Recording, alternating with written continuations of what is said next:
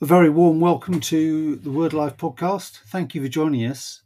Today we're going back to 2015 and a track by Nick Tucker with the wonderful title 12 Things God Can't Do and Why They Should Help You Sleep at Night. These talks show us the character of our God and help us see what that looks like for us in our lives. I hope you find they expand your mind and warm your heart. Here's Nick. Good morning. Hello. Thank you very much. And a very good morning to you, sir. It's the last day of term. And so the headmaster said we can wear our own clothes.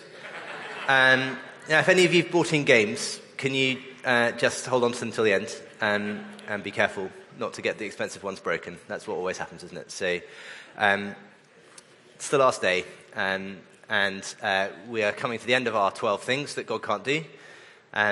I'm excited about what we've got this morning ahead of us. Let's pray as we begin. Gracious God and Father, we thank you that you are wonderful beyond our imagining. We thank you that in you are delights and that you are our truest delight.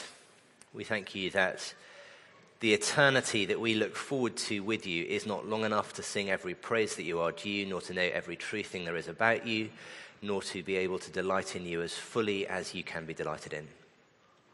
Thank you that we will never come to the end of you, but there will always be greater depths and greater joy to enter into. What a wonderful God you are. And we pray this morning, as we think about your goodness, that you will teach us to love you better, to know you better, and to be better equipped to live for you in this, your world. In Jesus' name we pray. Amen. Okay, so turn with me, if you would, to Genesis chapter 18. And I will read to you from verse 22. So the men turned from there and went towards Sodom, but Abraham still stood before the Lord. Then Abraham drew near and said, "Will you indeed sweep away the righteous with the wicked? Suppose there are 50 righteous within the city. Will you then sweep away the place and not spare it for the 50 righteous who are in it? Far be it from you to do such a thing, to put the righteous to death with the wicked, so that the righteous fare as the wicked. Far be that from you. Shall not the judge of all the earth do right?" Shall not the judge of all the earth do right? Is it not necessary for God to do good? How could he treat the righteous and the wicked the same? This is a God who is just. This is a God who must do right. If righteousness is to exist, then God must do right, surely, says Abraham as he prays. And God says, "Yes, you're right. I won't sweep away the righteous." That's the shorthand. That's not a direct quote, by the way, if you're looking for it. But what does it mean for God to do right? What does it mean for God to be good or to do good? Alongside the time that the Old Testament history was happening and the Old Testament was being written, the Greek philosophers were asking similar questions. Plato, in his dialogue of Euthyphro, poses it like this. He puts it in terms of the gods, but better in terms of God. Does God will the good because it is good, or is it good because God wills it? In other words, is there a standard of goodness outside of God to which he must measure up? Is there somewhere a kind of independent sort of list of rules or something that God has to conform himself to?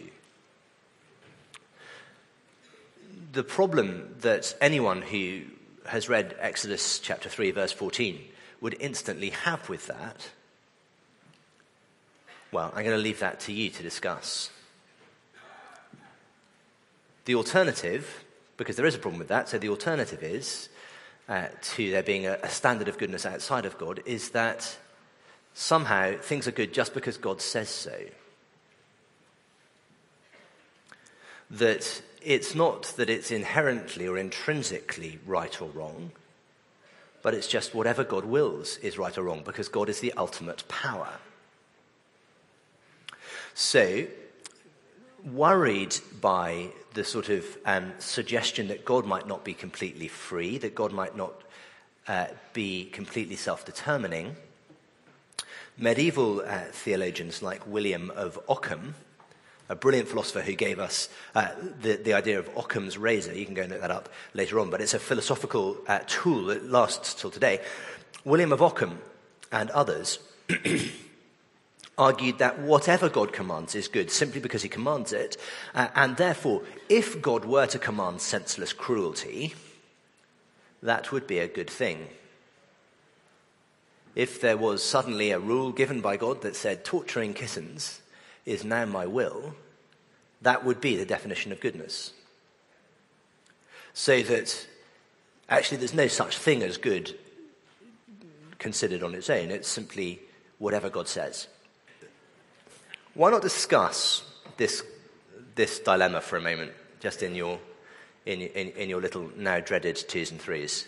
Okay, why not just turn to the person next to you and say, which of these is right? Is it that God wills the good because it's good, there's some standard of goodness outside himself, or is it that it's just good because God says so? Which of those? And he could say anything. He could say, yeah, taking dandelions to bed with you at night is good, that's my will now, and not taking dandelions to bed with you at night is, it could be absurd or it could be wicked, but it doesn't matter because it's good because God says so. Okay, which of those is accurately represents what we find revealed to us in Scripture about goodness and God? Does the question make sense? Good. And in that case, I don't care what you actually think. Look, someone in the third row nodded, and they acted as your federal head. Okay, so sorry, little covenant theology joke. Go to it. Talk about it. Well, you're either having a very animated conversation about what's for lunch, or you quite got into that one, which is nice. I don't know which way you jumped. Is God good because he wills the good? The answer to that question is yes. Because he conforms to the standard of goodness, God is good. The problem with that, though, is if you make that standard external to God, if you say there is somehow a kind of law of good and evil in the universe that is beyond God and separate from him and distinct from him, that you do run into all the problems that William of Ockham was worrying about. You challenge God's aseity, the idea that he is from himself, the idea that he is self-defining. You take away his freedom. You make him less than God. So if you grasp that first horn of the dilemma, the idea that God is good because he wills the good, he conforms to the standard of goodness, the danger is that you lose God completely. He stops being God. He stops being that independent, uncreated creator. But if you say things are good simply because God wills them, and he could will anything, as William of Ockham does, you end up with the most terrifying being imaginable. Here is a God who has power beyond anything you could imagine, who makes the force of a nuclear explosion look like, the drop of rain, one drop of rain into the ocean. But his power is totally unconstrained. He could choose 1 minute to send it this way, but another minute to send it that way. Today, not torturing kittens is good. Tomorrow, torturing kittens is good. Can you imagine living in a universe like that? That is just horrifying, isn't it? That's the kind of universe the ancient pagans used to live in. You don't know what the gods want today. You don't know which god is really in control. And so there's no moral certainty. It is terrifying to live in a world like that, isn't it? We live in a world like that, that is governed like that, where people think like that. There's no moral certainty. It is simply the will of the majority. And if that will can be manipulated, if that will can be shifted and changed, as we see it can, then what is acceptable, what is good today, is evil tomorrow. Do you see that in the way that Christianity 40 years ago was, if not loved, was respected? Christian morals were considered to be the sort of height of morality, were considered to be a good thing, even if we can't all live up to them. But now, many of the things that Christians cherish, the very cherishing of those things is considered to be evil. It's considered to be not just like kind of take it or leave it, but outright bad. It's scary to live in a world like that, isn't it? If you're not prepared to just shift and twist and turn with the prevailing opinions. It's the great danger, it's the great worry, it's the great risk of democracy. If the majority defines what is right, then what happens when the majority says, we want to send this group to these gas chambers over here? Terrifying to live in a world like that, isn't it? With no moral centre, with no moral certainty. So which of these two things is true? The truth is they're both true. The dilemma is not a real dilemma, because the definition of goodness, the measure of goodness, the yardstick, if you like, by which you measure goodness, is God's own character. Is God's will unconstrained? No. He is constrained by his own goodness, by his own character. So that Abraham can stand in the presence of the living God and say, you will do right, won't you? I can hold you to yourself and trust that you will do what is consistent with your character. God's will is not unconstrained. The universe does have a moral center. There is definitive, objective right and wrong. I'm almost tempted to ask you guys to cheer a bit louder. So there is objective morality, because it is based on an unchanging standard, that is the character of God himself. Now, the amazing thing that means for you is that you trust, you believe in a God who can no more cease to be good than he can cease to be. Remember, everything's part of the definition. And God is good. Remember 1 John 1:4? God is light. In him there is no darkness at all. It's easy to take that for granted, isn't it? But actually, what a comfort that is. What an amazing thing that is. So, because he is the measure, because there is nothing external to him that says what is good or not good, but because he himself is goodness, he doesn't have goodness from outside, but he is goodness. One of the things that means is that he cannot be tempted by evil, by definition. Because evil is a denial of who he is. Evil is a rejection of his goodness. Because there is no goodness other than his goodness. It all comes from him.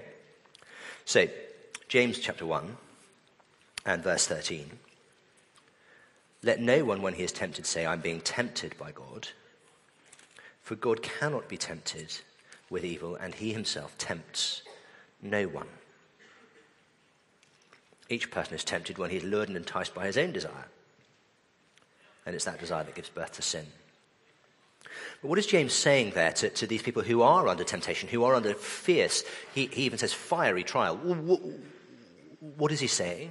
Well, we talked about it yesterday, didn't we? What kind of God can help you in temptation? The God who is totally untouched by it himself. What kind of God can help you in trouble?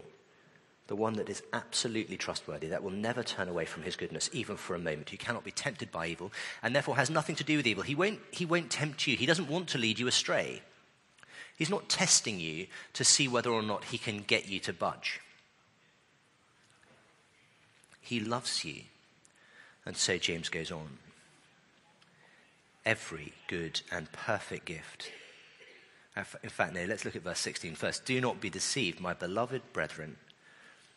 Every good gift and every perfect gift is from above, coming down from the Father of lights, with whom there is no variation or shadow of change. So God doesn't change, and particularly, James is saying, he doesn't change in terms of his goodness. in terms of his character. The God who has spoken will not deviate. He will not fail you. He will not stop loving you. He will not stop wanting to give you the very best.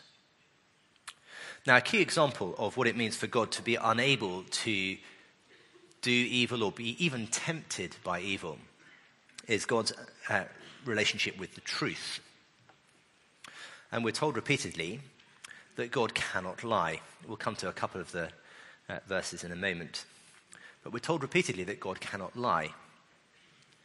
Now, initially, we think that's probably a good thing, because we always know that he's telling us the truth. But just think about our own personal relationship with lies, or our cultural relationship with lies, for a moment.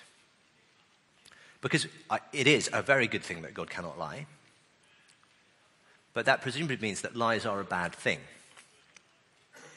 Now, a few years ago, there was a not particularly good film starring Ricky Gervais called The Invention of Lying. And in this film, there's this kind of strange sort of dystopia, kind of unpleasant world, in which no one can lie. Everyone just tells the truth automatically. And it means it's very difficult to deal with the difficult things in life. And along comes this guy who, it's basically, you know, an account of the evolution both of humanity as distinct from the animals, as far as I can see. So I'll just swallow that cough sweet now and everything will be better. Humanity as distinct from the animals, but also the evolution of religion. And basically the idea is all these people are always telling the truth, and it gets very awkward and embarrassing. And then there's this guy whose mother is dying, and he develops, you know, the evolutionary advantage of being able to lie to her. And says, don't worry, Mum, there's a God up there, and you're going to a better place. Which, of course, is hugely comforting to her. There's this kind of, you know, cleverly woven together, well, not particularly cleverly, but this woven together idea, both that actually it's much better to be able to lie than not lie, on the one hand, but also that the whole, the very fact of that explains how religion has evolved. You know, it's a convenient lie to make our lives more comfortable, to make our lives more bearable and more livable. And so that lies are actually seen to be a good thing. Because they, and, you know, that is, you know, there are those sorts of questions that do the rounds, aren't they? You know, if the knock comes at the door from the Gestapo, are you hiding Jews? Do you tell the truth? You know, it's not an uncomplicated question. But God doesn't lie. God cannot lie. Why is that so important in Scripture? Come back to Genesis chapter 1 and Genesis chapter 2.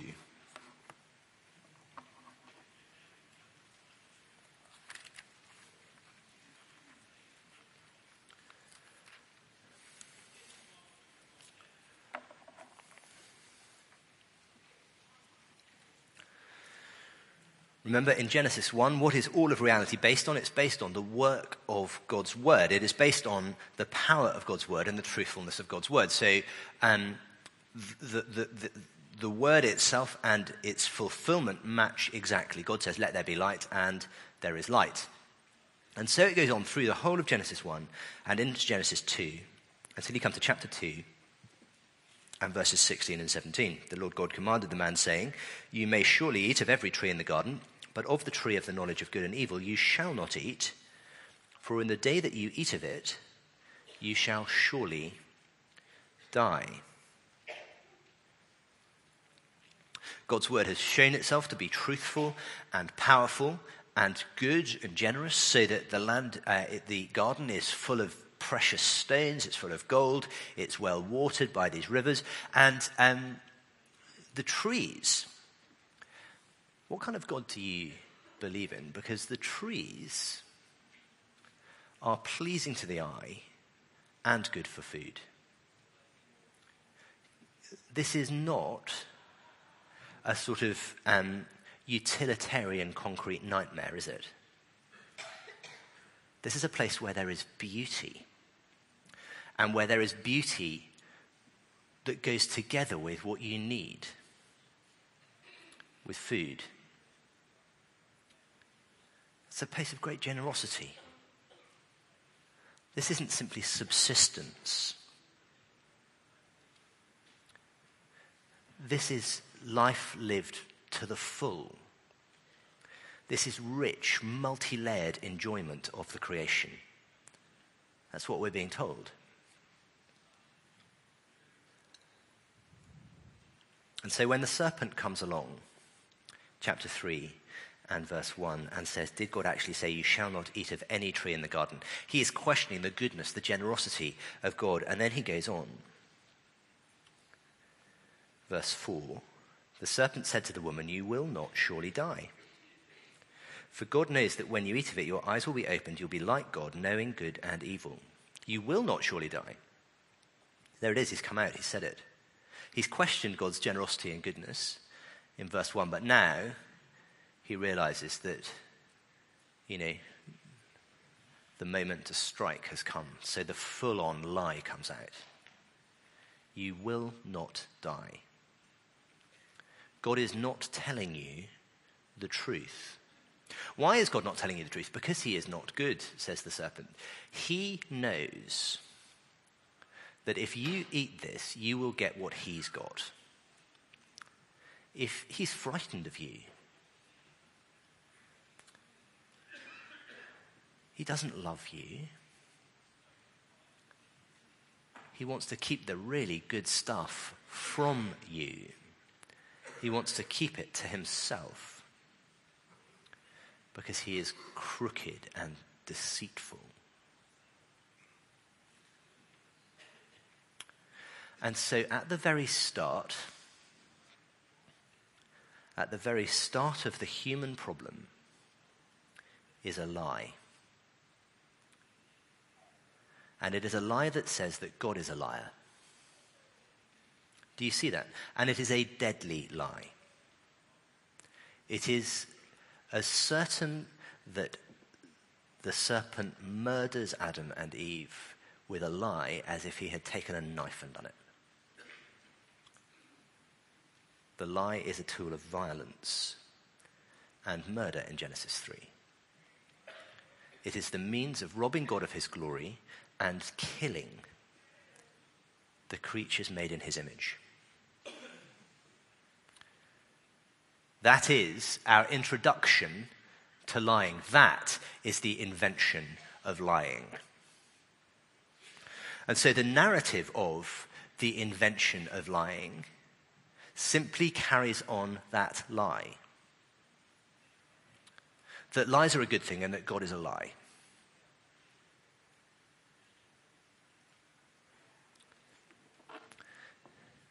In Scripture, lies are fundamentally something that set themselves up against God, against the truth, against reality as it really is. And so, when you get to John 8,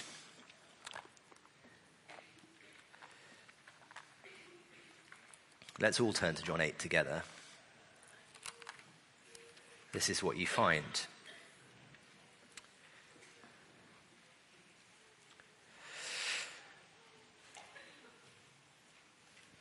I'm going to start reading at verse 31, just to give us a run-up. "So Jesus said to the Jews who had believed in him, 'If you abide in my word, you are truly my disciples, and you will know the truth, and the truth will set you free.' They answered him, 'We're offspring of Abraham and have never been enslaved to anyone.'" Really? Okay. "How is it that you say, 'You will become free'?" Jesus answered them, "Truly, truly, I say to you, everyone who practices sin is a slave to sin. The slave does not remain in the house forever. The son remains forever. So if the son sets you free, you will be free indeed. I know you're the offspring of Abraham, yet you seek to kill me because my word finds no place in you. I speak of what I have seen with my Father, and you do what you have heard from your father. The Jews say, Abraham is our father, and so God is our father. And Jesus begins to question their paternity. This is what you see why the idea of sonship is so important in John. Who is your father? Now, they will now question Jesus' parentage, showing that the sort of virgin birth did indeed raise a few eyebrows. They answered him, Abraham is our father. Jesus said to them, if you were Abraham's children, you'd be doing the works Abraham did. But now you seek to kill me, a man who has told you the truth that I heard from God. This is not what Abraham did. You are doing the works your father did. They said to him, well, at least we know who our father is. They said to him, we were not born of sexual immorality. We have one father, even God. Can you see how the irony is piling up and up and up here? Jesus, the true Son of the Father, they're saying, God is our Father. No one knows who your Father is. Jesus says, no, you're doing what your Father does, you're doing what your Father does. And the question in the back of your mind has got to be, who then is their Father? If it's not Abraham, if it's not God, who is their Father?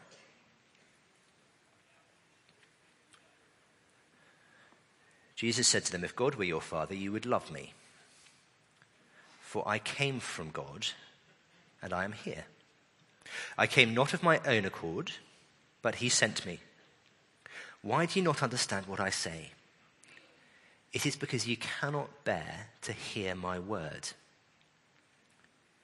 You are of your father, the devil, and your will is to do your father's desires.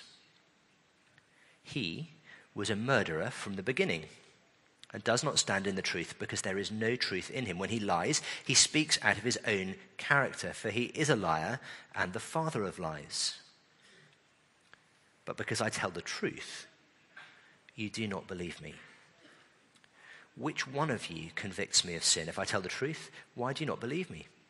Whoever is of God hears the words of God. The reason you do not hear them is that you are not of God. Jesus says to them, you are of your father, the devil. When he lies, he speaks his native language, as the NIV puts it. And you see it. Jesus puts murder. You want to kill me. Why do you want to kill me? Because you want to kill the truth. Your father, the one you're following, the one whose family likeness you bear, is Satan. A murderer from the beginning. A liar by nature. Jesus' account of the human condition is this: that everyone caught up in sin is wedded to, enslaved to a lie. And so when the truth of God is revealed, what do we do? What does all humanity do? Since the Tower of Babel, what is the most united moment of humanity before Pentecost? It's at the cross, where Herod, the Jewish leaders who hate Herod, Pilate, and Herod hate each other. They all come together to crucify Jesus. Why? Because naturally, we're enslaved to the lie. When the truth is presented to us, we want to destroy it. There is hatred of God in being committed to the lie. So it's important that we see that sin isn't simply a turning away from God, but is a turning to something as well. It is a relationship with the lie. It is a relationship with idolatry. So in Romans 1:25, how is idolatry described? It is wedding yourself to a lie. It is worshipping a lie. So that falsehood is at the heart of the problem of the human condition. Sin, falsehood, murder, they're almost synonymous here in John 8, aren't they? The devil is the father of lies.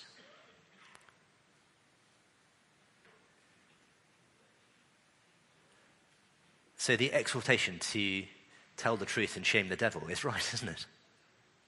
Tell the truth. God always tells the truth. Jesus is his son. The Father confirms it, says Jesus. And this is where salvation lies. So that in becoming a Christian, it's not simply kind of escaping out from under the burden of the penalty of your sins, but it is coming into a relationship with the truth.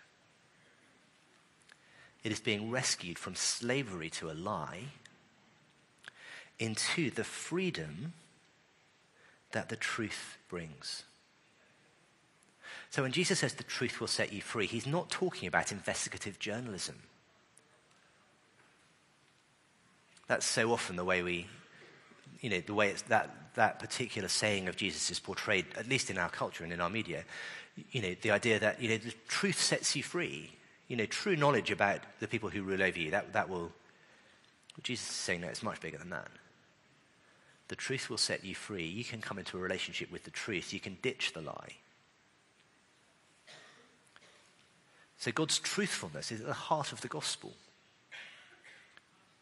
God's truthfulness, then, is at the heart of what it means to be a Christian, too. And we'll come back to this. But it's vital that we don't just see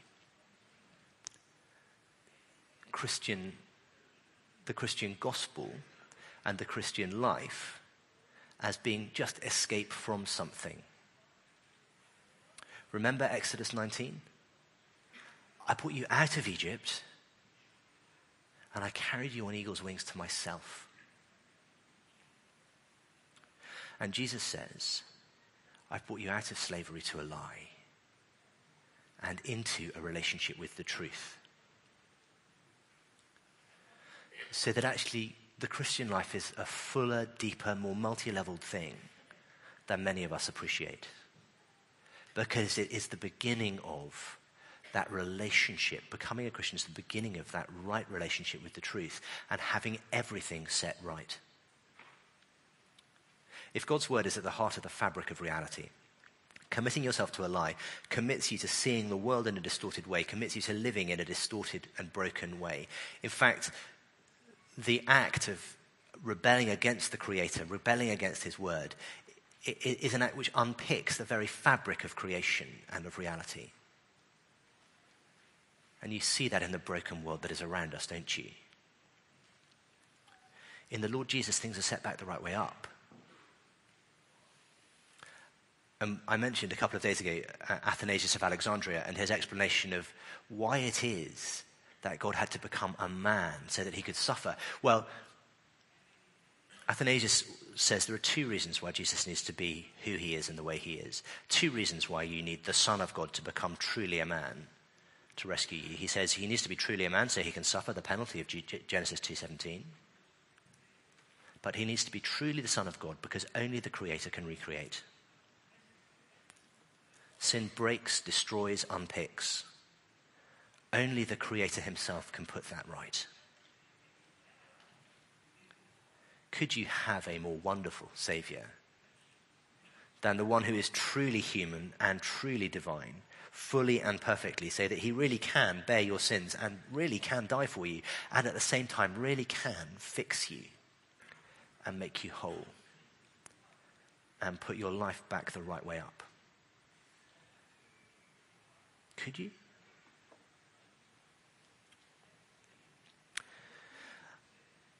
So God's relationship with the truth is at the heart of the gospel, but it also protects us in the gospel. So turn to Titus chapter 1.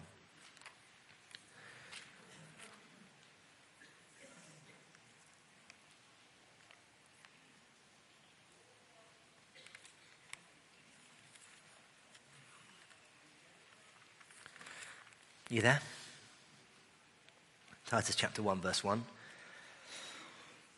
Paul, a servant of God and an apostle of Jesus Christ, for the sake of the faith of God's elect and their knowledge of the truth, which accords with godliness, in hope of eternal life, which God, who never lies, promised before the ages began, and at the proper time manifested in his word through the preaching, which I have been entrusted by the command of God our Saviour. Now Paul says, I'm writing to chosen people, writing to the Ephesians chapter 1 verse 4, he says, chosen before the dawn of time, loved before the dawn of time. And here he says, promised before the dawn of time, before the ages began, God promised this salvation to you. and he never lies.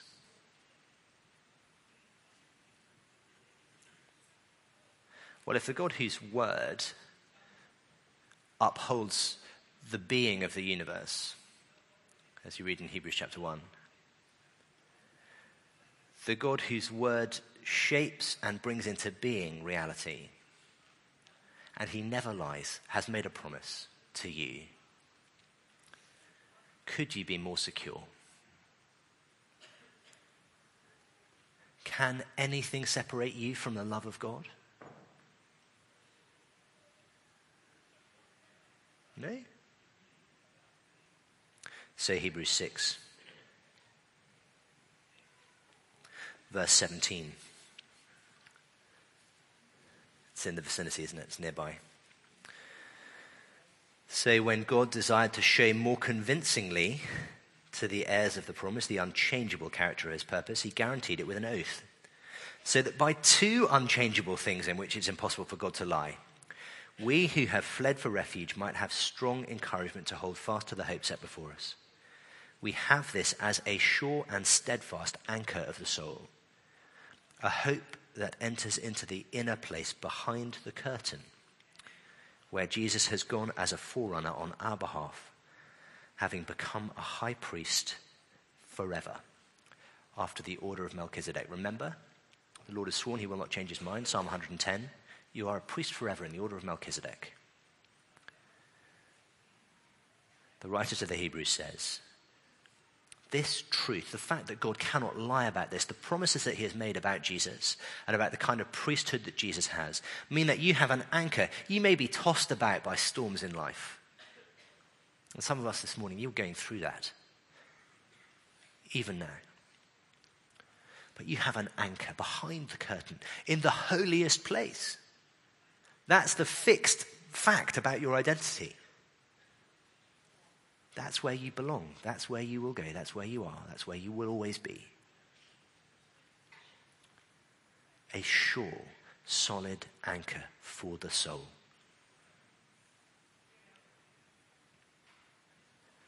Isn't it just great that God is the way he is? Isn't it? Yes. It's good. We're you know. So I recognise that, you know, it's early and it's the last day of term. But do you see how the God who can't is so much better than the God who can? The God who can do anything, the God who can lie, the God who can change. Actually, the things God can't do are so important, aren't they? He cannot lie. He cannot be tempted. That is seriously good. Now, what are the consequences of all of this for us? Well, the first thing is, we are the most secure, we should be the most secure people in existence. The creator of the universe has made promises to us and has said, I can't lie to you. And not in the way that a used car salesman says, I can't lie to you, which means I can lie to you. God says, I can't lie. I've sworn by myself about you. We're hugely secure. But it has consequences for us in terms of how we view the Christian life as well, in terms of how we view ourselves. When I was involved in running sort of summer youth camps for kids, I say kids, you know, I don't suppose I'm allowed to say that anymore, are they? 14 to 18-year-olds, probably sort of young adults or something.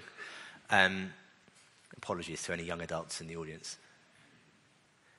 I'd just love to think I was down with the kids. It doesn't sound so good to say I'm down with the young adults, does it?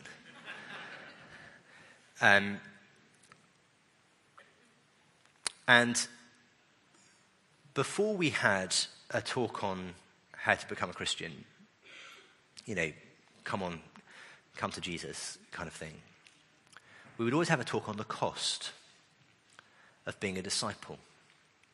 And it began to become clear to me that for lots of people, we think about the cost of being a disciple in terms of living righteously.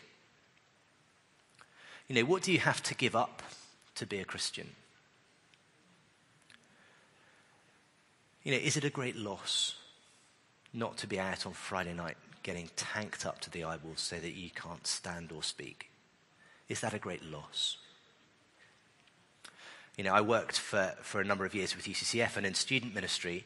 You know, this is the time when, you know, you have freedom, you've got your own room, your parents aren't looking over you. And so, you know, lots of people experience kind of great excitement about the sort of sexual freedom that they have at university. And you see the Christian students thinking, I'm really missing out. If I want to go God's way, I'm really going to miss out on the best. But if God is the way that we've been talking about this morning, in what sense? Now, Jesus does talk about cost of discipleship. He says, you know, you'll suffer.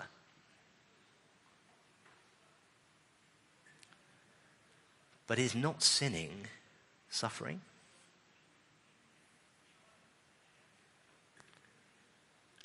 If God really is good, down to the core, if it's part of the definition of who he is, if it's at the heart of reality, if the truth and goodness go together in this way, is a holy life a cost? It can't be, can it? Actually, when you think about it, thinking about sin in those sorts of terms as something you're missing out on takes you right back to Genesis 3, doesn't it? Takes you right back to the serpent who says, God doesn't want you to have that good thing. He wants to keep that back from you.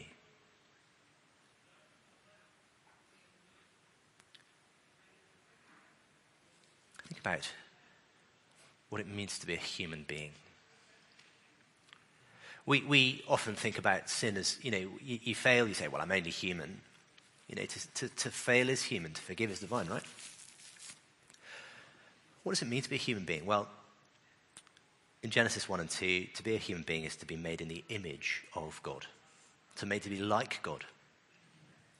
And along comes Jesus, and he is the image of the invisible God. What does it mean to be a human being? What is the most human way to live? What is the perfection of your humanity? It is to be perfect and sinless and holy, isn't it? That's what you were made to be like, so that Paul can repeatedly in his letters talk about how you've got a new self created to be like your Creator.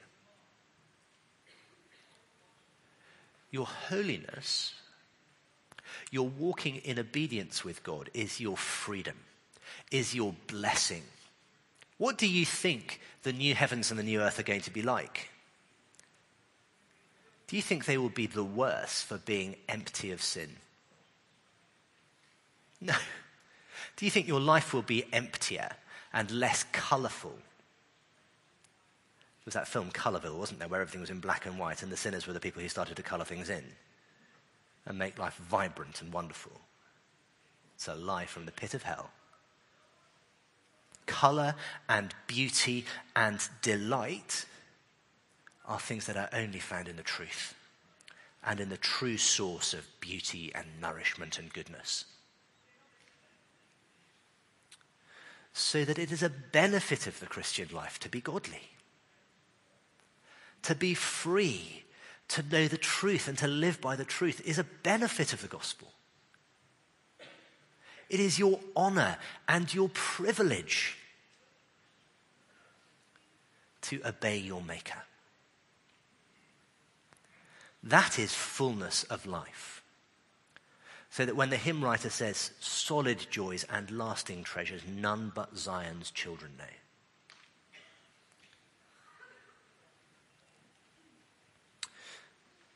I was going to take you, let me just give you a couple of verses you can look at in your spare time. Ephesians 2 and verse 10.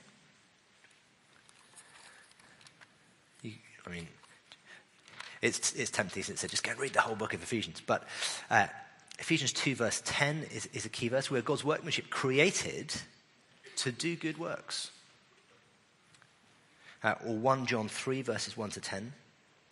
But as we were praying as a speaker team this morning, Hugh Palmer took us to 1 Peter 2 verses 24 and 25. I was very struck by these verses. So will you come with me there?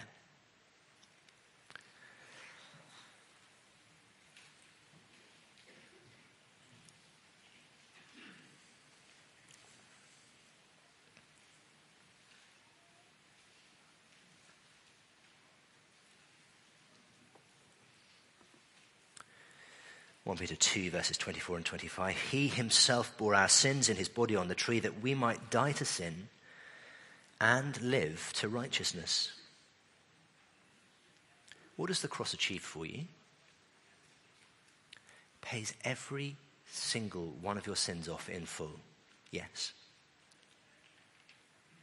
But also frees you to live for righteousness.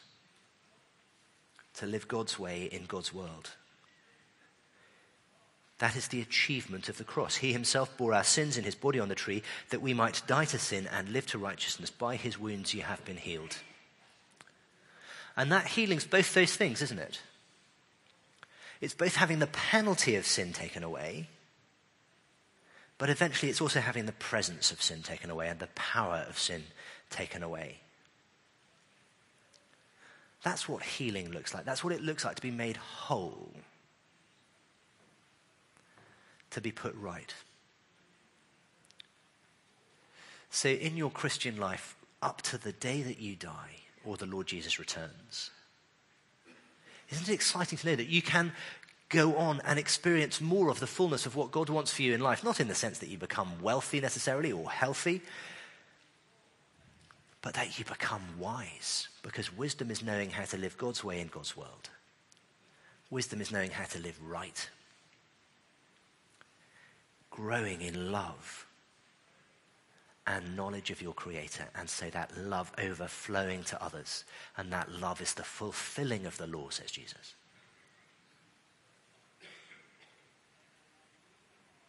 So what does the What does Peter say then in verse 25? You were straying like sheep. Wandering away from the truth, you pierce yourself with many griefs, 1 Timothy 6. You were straying like sheep, but have now returned to the shepherd and overseer of your souls. The great news of the gospel isn't just forgiveness, is it? But it is reconciliation with your Maker, who made you for himself. He's the one who watches over you, who cares for you, your shepherd and your overseer. Do you know, I think for some of us, the Christian life has begun to get dull, has begun to feel like a drudge. I bet some of you are feeling that this morning. You're saying, yes, Nick, that's how I feel today. Or at least that's how I felt at the beginning of the week. Maybe it doesn't feel like that when you're at Word Alive, but you're worried that next Monday morning it's going to feel like that. Oh, but it can't be, can it? It is life with the shepherd and overseer of your souls. It is being made whole in Jesus Christ. It is painful and slow and difficult, but it is glorious.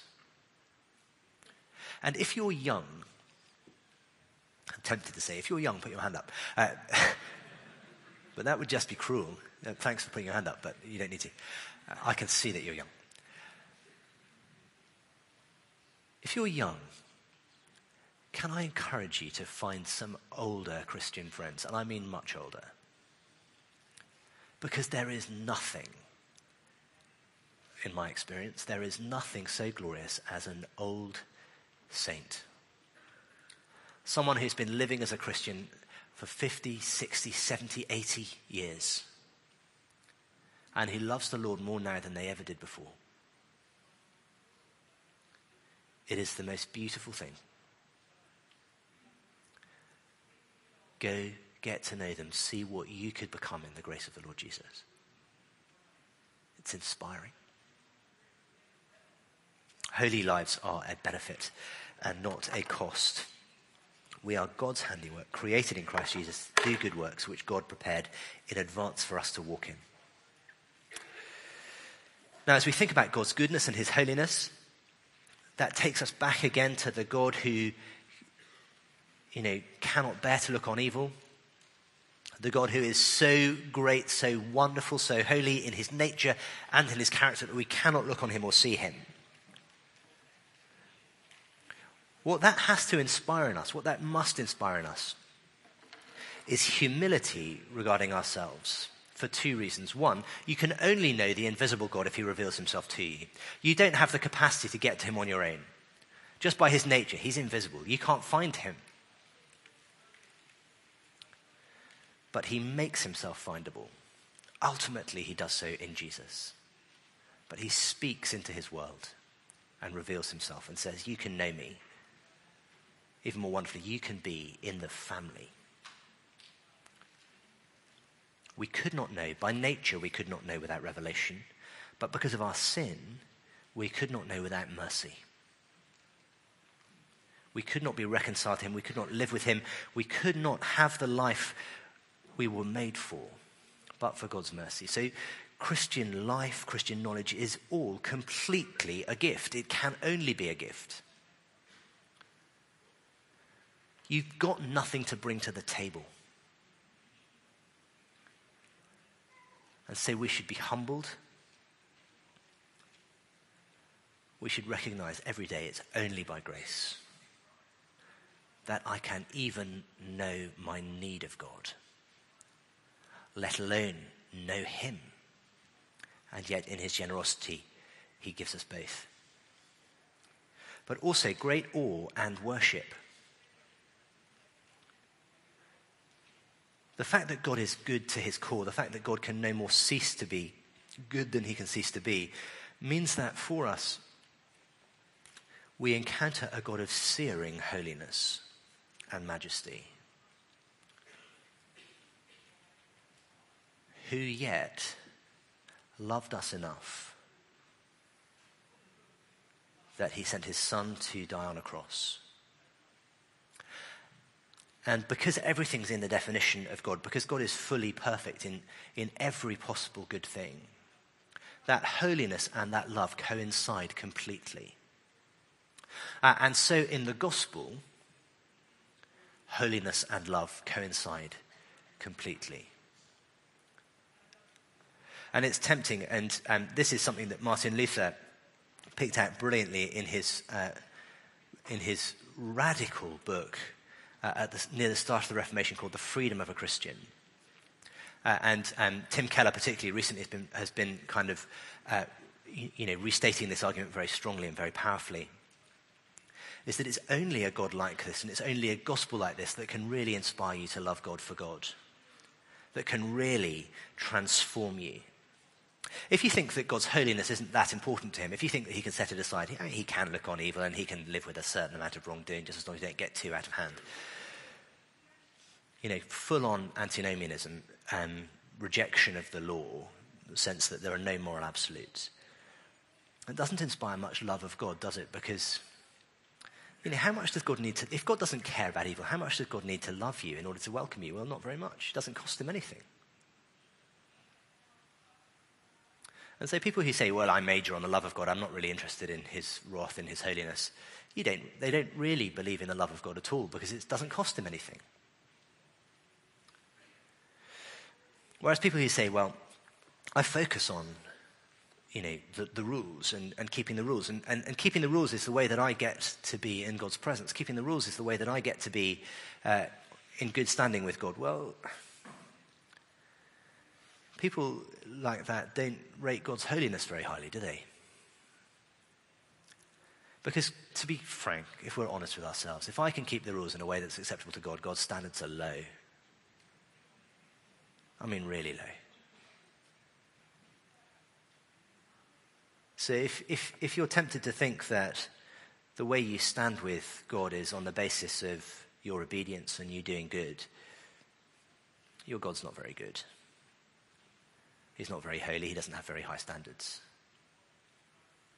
So you don't have awe. Diminish his holiness, lose love. Diminish his loveliness, the stunning kindness of the gospel that overcomes so great a barrier as our sin. lose that love and you lose that grace and you lose the holiness of God. But together, how can I not love the one who has loved me so? And how can I not be struck down with awe and wonder and praise at a God whose holiness is such that the only way he could have me was at the cost of his son? How can I not be dissolved into love and worship and awe by a God like that, who acts like that? And so in Psalm 36, the psalmist, talking about God's goodness and about how you see the world, says, "In your light, we see light." When you see the beauty of God's holiness, because it is beautiful, you see the ugliness of sin for what it is. So if you really want to hate your sin, if you really want to repent, don't look at yourself, don't look at your sin primarily. Look at God and his goodness and his beauty. Because in his light you see light. In him, when you're overawed with him, then you'll see your sin for what it is. And you will hate it. So Isaiah 6, when he experiences God's presence, it reveals him to himself as well, doesn't it? It reveals Isaiah to himself. He says, "I'm a man of unclean lips."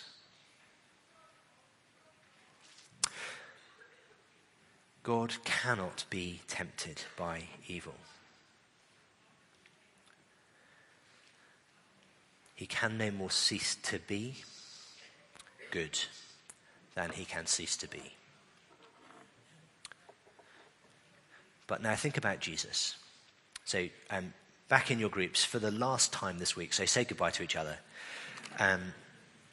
Matthew 4, verses 1 to 11. Just quickly read through. Does it ring any bells? Remind you of anything else you encounter in Scripture?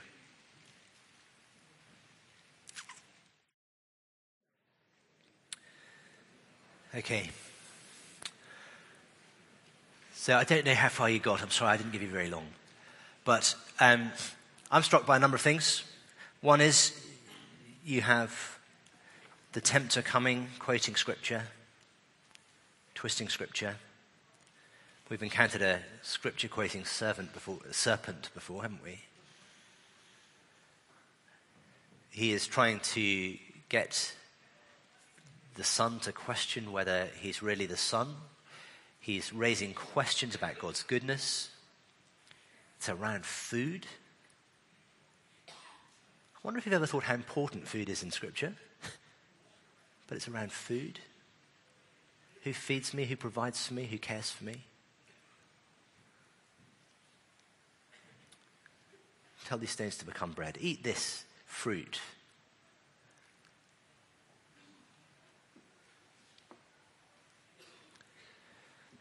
And at least the second century writer Irenaeus would have us think that it's around a tree as well.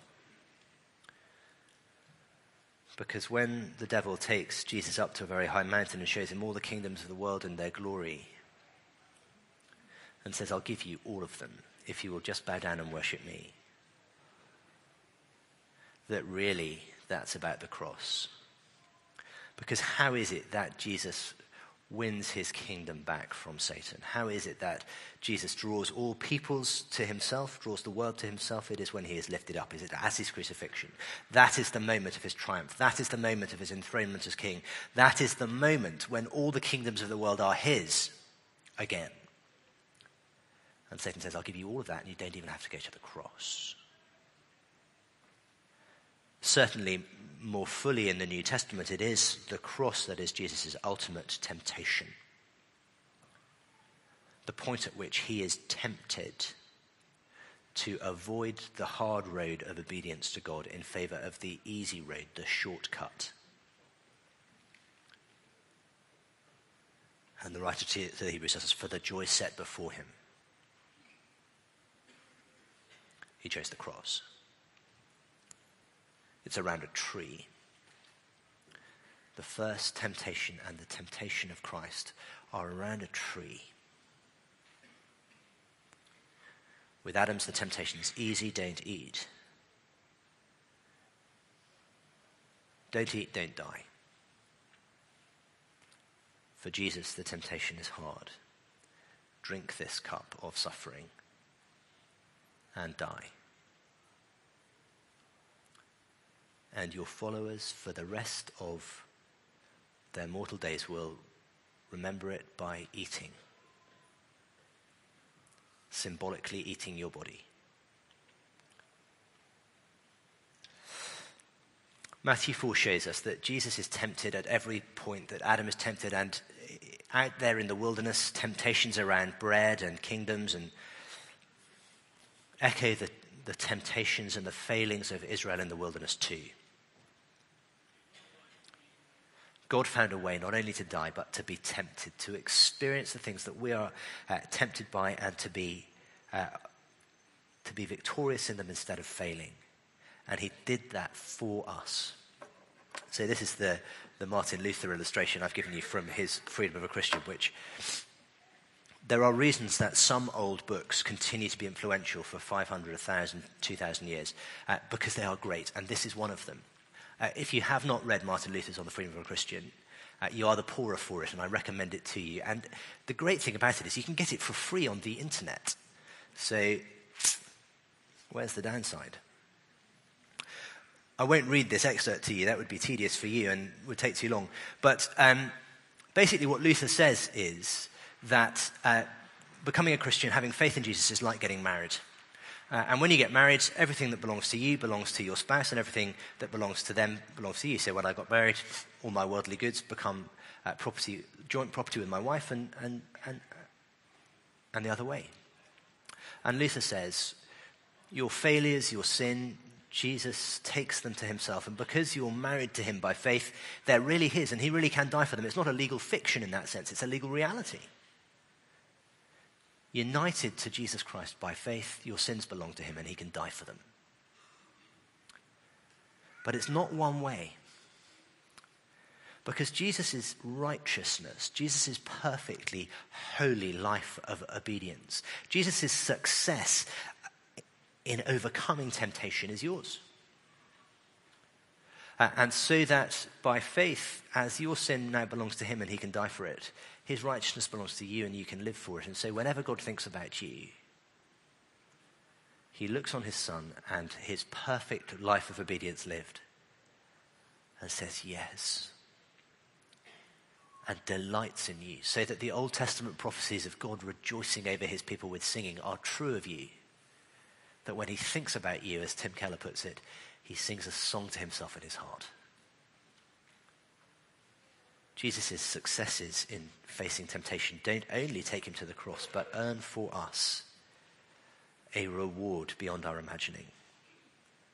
But also Jesus, because he suffered when he was tempted, Hebrews 2:18, we're on to the last two pages of the handout now. Because he himself has suffered when tempted, he's able to help those who are being tempted. And Hebrews 4, astonishingly, he is able to sympathize with our weakness, who in every respect has been tempted as we are, yet without sin. He knows what it's like for you. And yet he's the example of the perfect one who is without sin. He is able to give you all the things that someone who succeeded where you failed can give you, but he understands.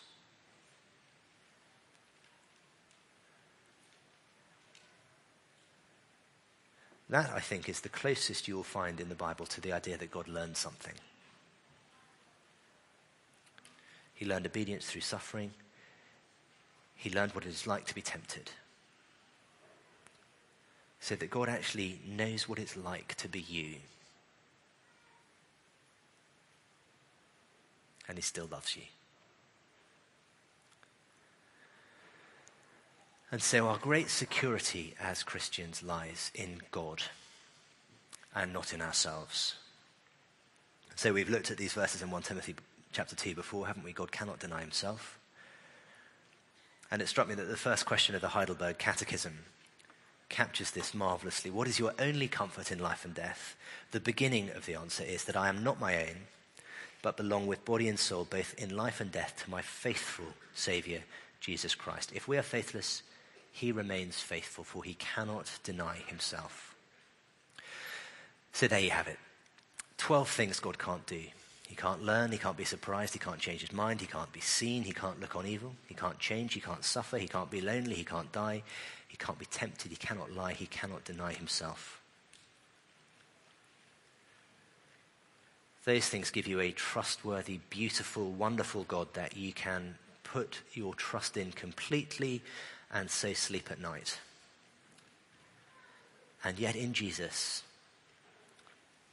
God has taken on so many of those things that he could not do and been able to do them for the sole purpose of having a relationship with you, his people. If God was not already sufficiently to be praised because of who he is, as if that wasn't the case, is he not even more greatly to be praised because of what he has done in sending his son into our broken world? Let's finish our time together by praying. Father God, we can only scratch the surface of who you are. We cannot begin to fathom what you have done for us. But to the extent that we know you, to the extent that we understand what you've done for us, we are overwhelmed, and we rejoice, and we give you thanks, and we give you our lives in worship, and we pray that you will teach us to see the world the way that you see it. We pray that you will continue to set us free by the truth so that we can have the lives you want us to have. Lives that though they be filled now perhaps with suffering and pain, can yet be filled with the sweet fruits of godliness, knowing that we will enjoy your goodness forever in your kingdom, the new heavens and the new earth. In Jesus' name we pray. Amen. This talk was recorded at Word Alive 2015. Word Alive is here to serve the church in reaching the world. Our desire is to resource individuals and churches and empower them in their mission to local communities in the wider world. For further information and to hear more talks from this and previous events, please visit our website at wordaliveevent.org.